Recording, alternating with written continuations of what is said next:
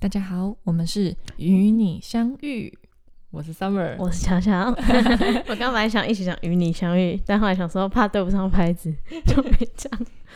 好，那今天我们要来跟大家聊的这个主题是相对我觉得。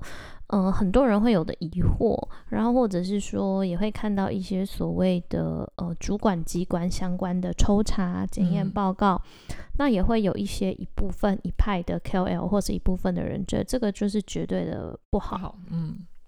那其实我们自己做了一些功课之后，当然我们不不敢保证说我们讲的是完全百分之百是对的。那这是我们做完功课之后整理的资料。那当然，如果说今天的听众对于里面有更详细、更深入或是更专业的见解，也欢迎跟我们讨论。对，跟我们讨论或告诉我们这样子。那今天我们要来讨论的一个主题，就是在香氛类型的产品当中，一定会添加的一个。物品，对对对对对，就是我们的定香剂，对它称为叫做定香剂。那定香剂这个东西，它本身的功能，它其实就是让我加进来的这些香材，它可以用比较均匀的速度挥发。因为我们之前有讲过嘛，就是挥发的速度会依照分子的大小而有所不同。分子越小的会越容易挥发，你就会比较快的闻到它的味道；分子越大的，它就会留在后面。那那让你就是让香味更持久。所以它会让这些具有香气的分子，因为上次我们有谈论到说，我们对于嗅觉这件事情的感觉嘛，嗯，就是这些气味分子被我们的这个呃鼻腔的神经接收之后，我们就产生了一连串的反应。那它就是让这些会刺激我们鼻腔的这些分子。跑出来的速度比较均匀一点，对，均匀更稳定，不会一下啪全部跑出来，对对，冲出来。那这样子的话，它也才能够更能够创造所谓香水的层次感。那或者是另外一个事情，就是追求所谓的持久度，对。那所以定香剂的这个东西啊，到底好还是不好？其实它你会发现在网络上，它会蛮有争议的。嗯，争议很大。有两派说法，有些人就说哦，呃，什么如果是孕妇啊、小孩啊，都不要用什么有香味的东西。对对对对，因为这些东西会致癌啊，或干嘛什么的。那就是我们客观的来讲，就当然说人，大家可能都会觉得说，哎，人工添加剂一定就是相对不好。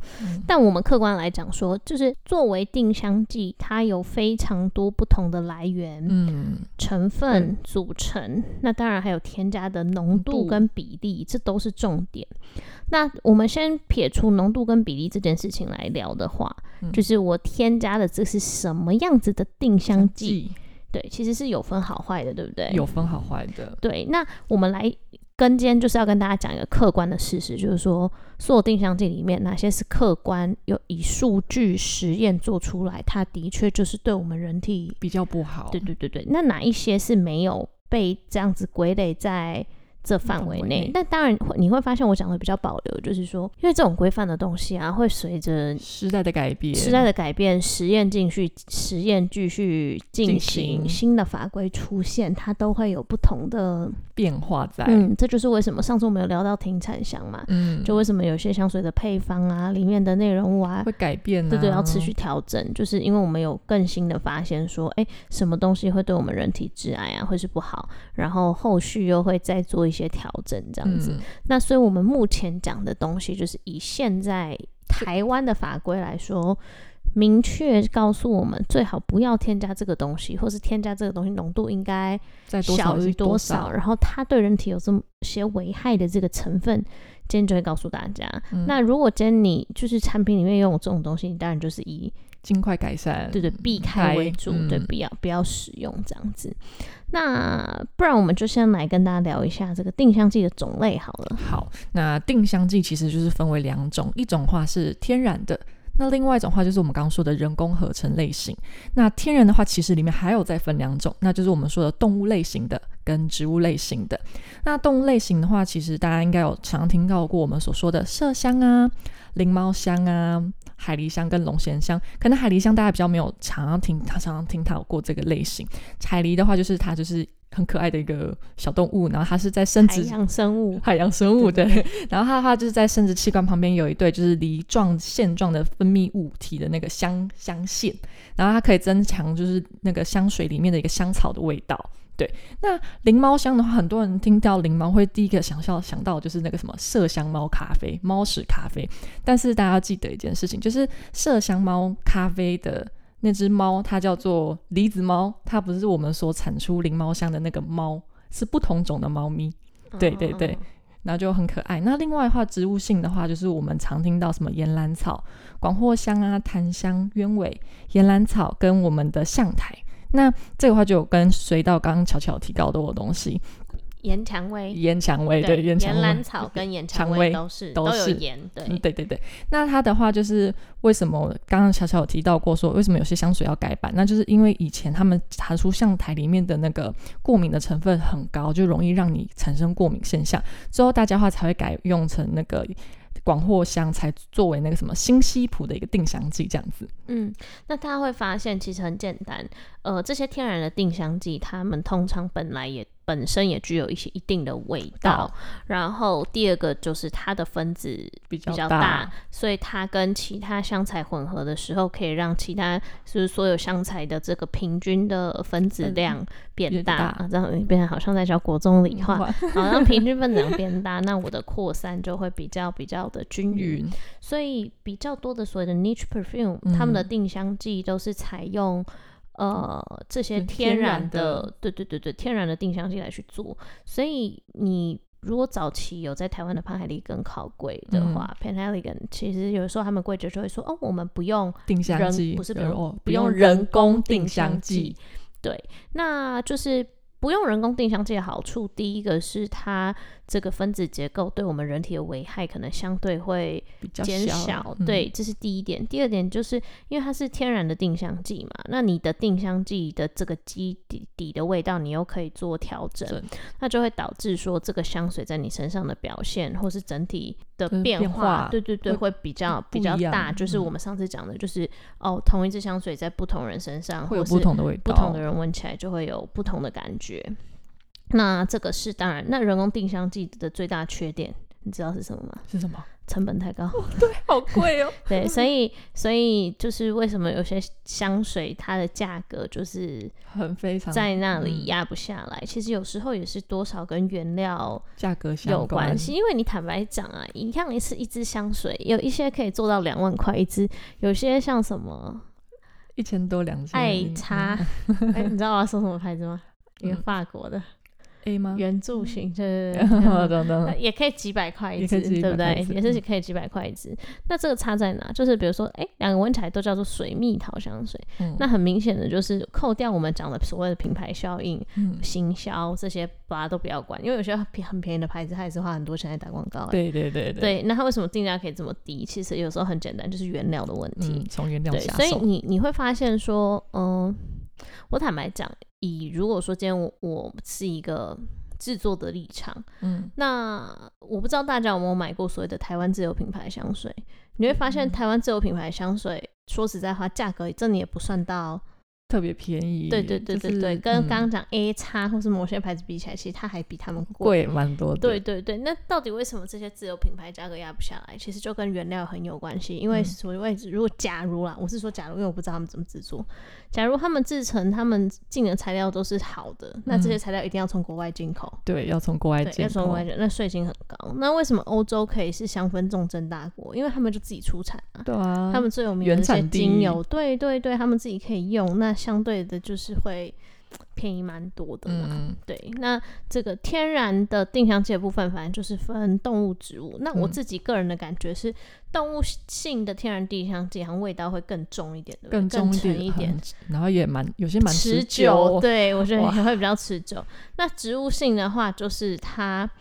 呃，植物性的这个定香剂，它就是沸点比较高嘛，挥发比较低，所以可以当定香剂作用，所以它本身也是有味道的。所以你会发发现花线，我刚刚我刚刚讲话，你会发现就是花香调、花香的味道，在你喷在身上也是偏中后调，嗯，偏中后调，对不会在很前面出现，前面通常都是水果，对果香偏果香。然后第二部分就是我们所说的合成的，那合成的话有我们所谓的合成麝香，就是白麝香，跟某些结晶高沸点香料化合物和多元酸酯类。那平常最常用的定香剂之一的话，就是我们所说的苯甲酸。好，那你们接下来如果你们有去查过一些资料的话，他会说什么？哦，定香剂一般是高沸点的香料。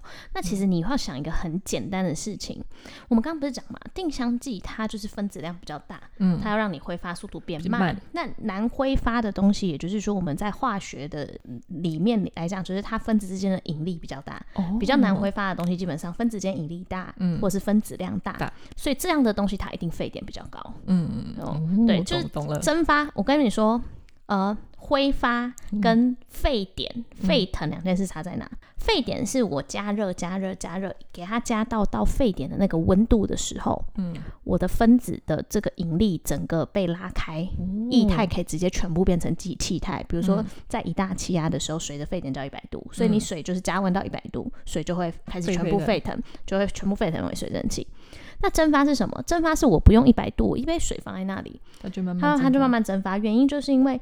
水分子我们看起来它好像不动，对不对？嗯。但液体里面的这些水分子，它会一直碰撞、碰撞、碰撞、运动、运动、运动。那有时候我发生碰撞的时候，我会有这个能量的转移，或是速度的改变。那在液体表面的瞬间的一些水分子，它突然获得一个动能，嗯，那获得这个能量，它就脱离分子的表面。变成气态，那这个就叫蒸发。原来对，那什么东西会跟蒸发有关？就是我讲的第一个分子间的引力，然后温度，哦等等的啊，这就偏化学啦。那基本上，那你定香剂，你就是要让这个蒸发挥发的速度变慢，所以它一定是选用高沸点的香料。嗯，那大部分你会去查到，你会发现它用脂类的。嗯，对，因为什么？脂类跟酒精，因为香香味香气分子本身也是脂类的，所以你会发现香气分子大部分是偏油性的，偏油点酯类，所以它不溶于水，可是它可以溶于酒精或者脂类这些有机溶剂。所以人工合成的东西，它就是用这样的概念来去当做定香剂用。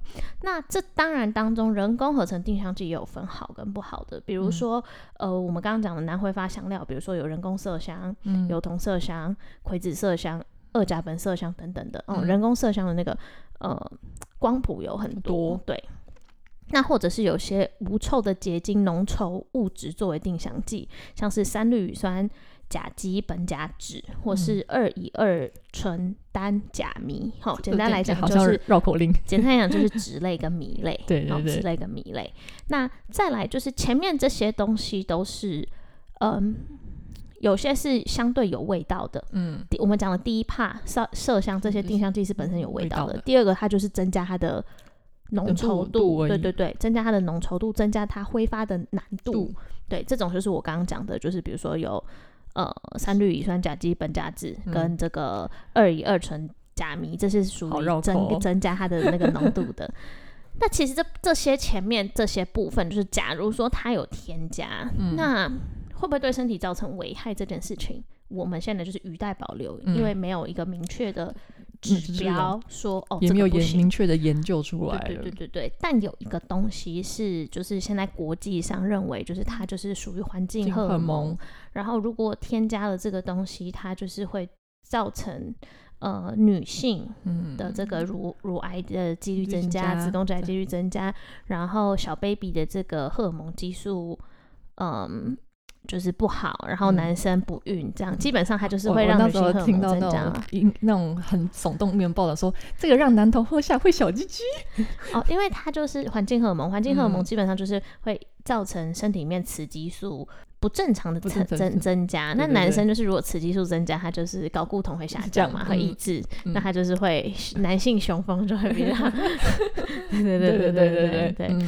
那那它其实也是塑化剂的一种，那这个就叫做这个大家要特别记得，这个我觉得是到时候我们放在在 I I G 上面再提醒大家，就是叫做邻苯二甲酸酯，简称 D E H P，那它就是。公认的是环境荷尔蒙和荷尔蒙，只要在东西里面有添加这个东西，它就是会对我们造成危害。那其实这个在国际指标，它是希望完全不要添加，但是因为有些香水或有些指甲油的制成，或是它为了让它成膜或是什么，嗯它会有一部分的，就是添加对对对，会有一点点一点嗯点。其实是我看了一下资料，有些它也不是添加，就是它嗯制造过程当中自然就会有。有这个东对对，西存有这个东西产生。那这个东西就是，所以目前就是台湾的标准是要在一百 ppm 以下，对啊，ppm 就是百万浓度分之一嘛，就是也嗯就是说，一升的香水里面，这不行哦。一公升的香水里面，这个东西只能低于一百毫克。嗯，对对对，这就叫做浓度。P P 对眼已经好久没遇到了。其实标准的话，应该是一呃一公斤啦，一公斤的香水。但如果我们是吸饱容易，我们一公斤可以替代成一公升嘛。嗯，所以你就去想，你买就是一公，你喷一公斤的香水里面，这个东西的量不能超过一百毫克，这才叫做安全剂量。嗯，对对对，那基本上它就是会比较。就是很明确的危害，所以你在你买的东西里面看到这个东西，就绝对不要买。那我我们稍微看了一下资料，比较多有这个的东西会是在什么香氛产品、品蜡烛，或者某些洗发发精，精就是有些很很香的洗发精跟嗯沐浴露。那当时还有指甲油，指甲油也很嗯多。然后当时我看台湾有去抽检嘛，抽检嗯一些化妆品、指甲或什么，然后好像他说什么，我记得他那报道写说，哦，里面抽到含有这个超标最高的叫做香奈儿的什么山茶花对对对对指甲油，对，这有印象。然后香水的话，好像就是一些比较有香水也有超标的，但是就是一些比较我们不会买的牌牌子，比较知名的好像就是 Sui，对不对？对对，那就是那个人头，对对对，但是那个嗯呃 Niche Perfume 好像都没有哈。就是比较偏少，因为他们毕竟价格摆在那，不敢用对太那个的。对对，那我们撇除就是这个呃一定不行，不要加，看到就不要买的这个嗯成分呃邻苯二甲酸酯以外，那到底有些人可能会问说，诶呃，天然跟人工工的的定香剂到底是难道天然诶雄厚吗？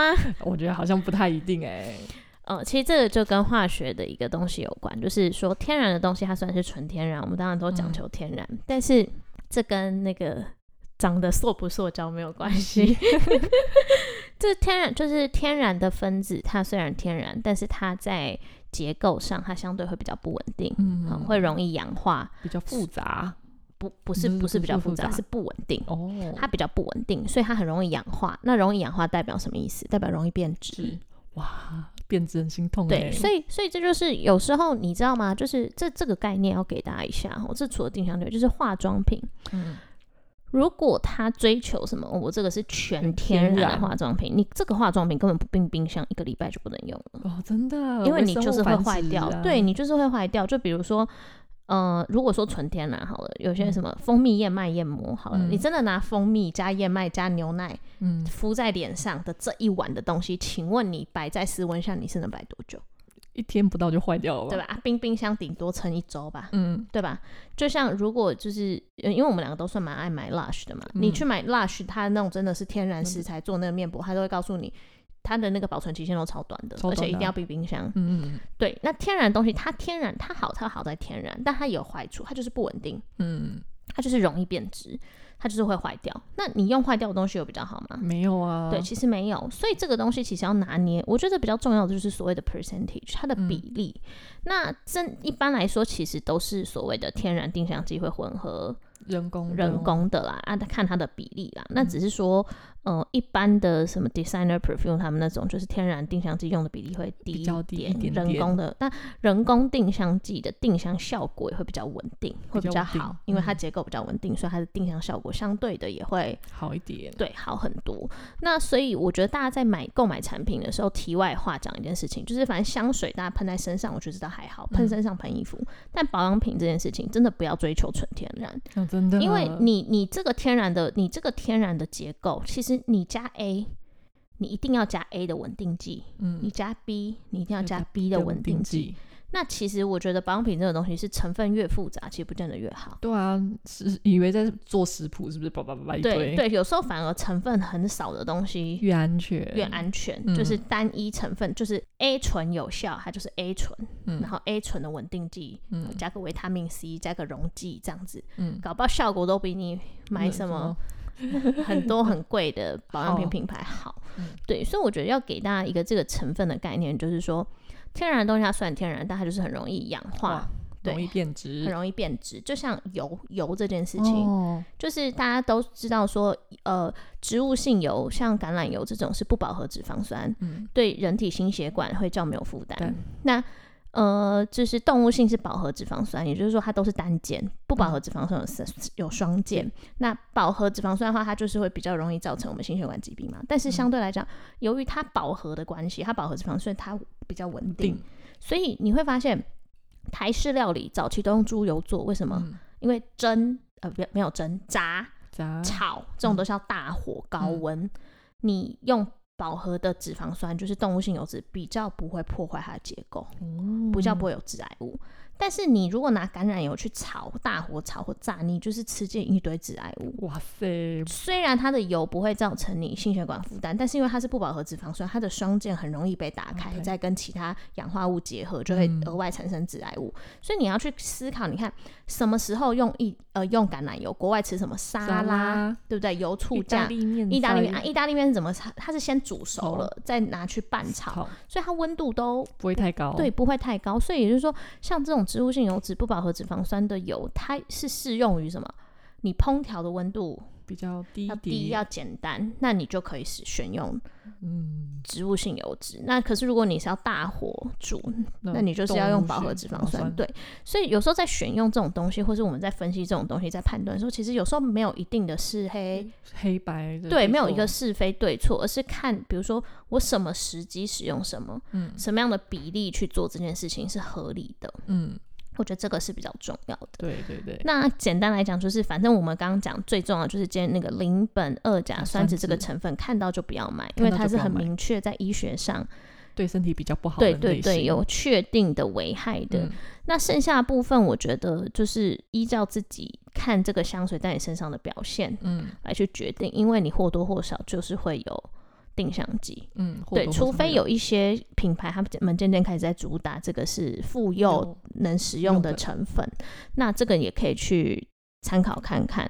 那另外就是说，嗯，当然不是品牌迷思啊，但就是某些品牌它的位置在那，价格在那，他们嗯。不敢就是打坏自己的招牌，所以基本上他们的原料也会用的相对好一点，对相对好一点，所以嗯。大家也可以用这个路线，去找找看，对去不然判断。也可以去就是翻到香水背面的时候，看看那个后面标的那个东西有没有不该标的，也可以，我们会把它放在那个资讯栏，大家可以去看一下。对对对，没错没错。好，那我们本期的内容就到这边，感谢大家收听，期待我们下一次的相遇。我是 Summer，我是巧。巧，拜。拜拜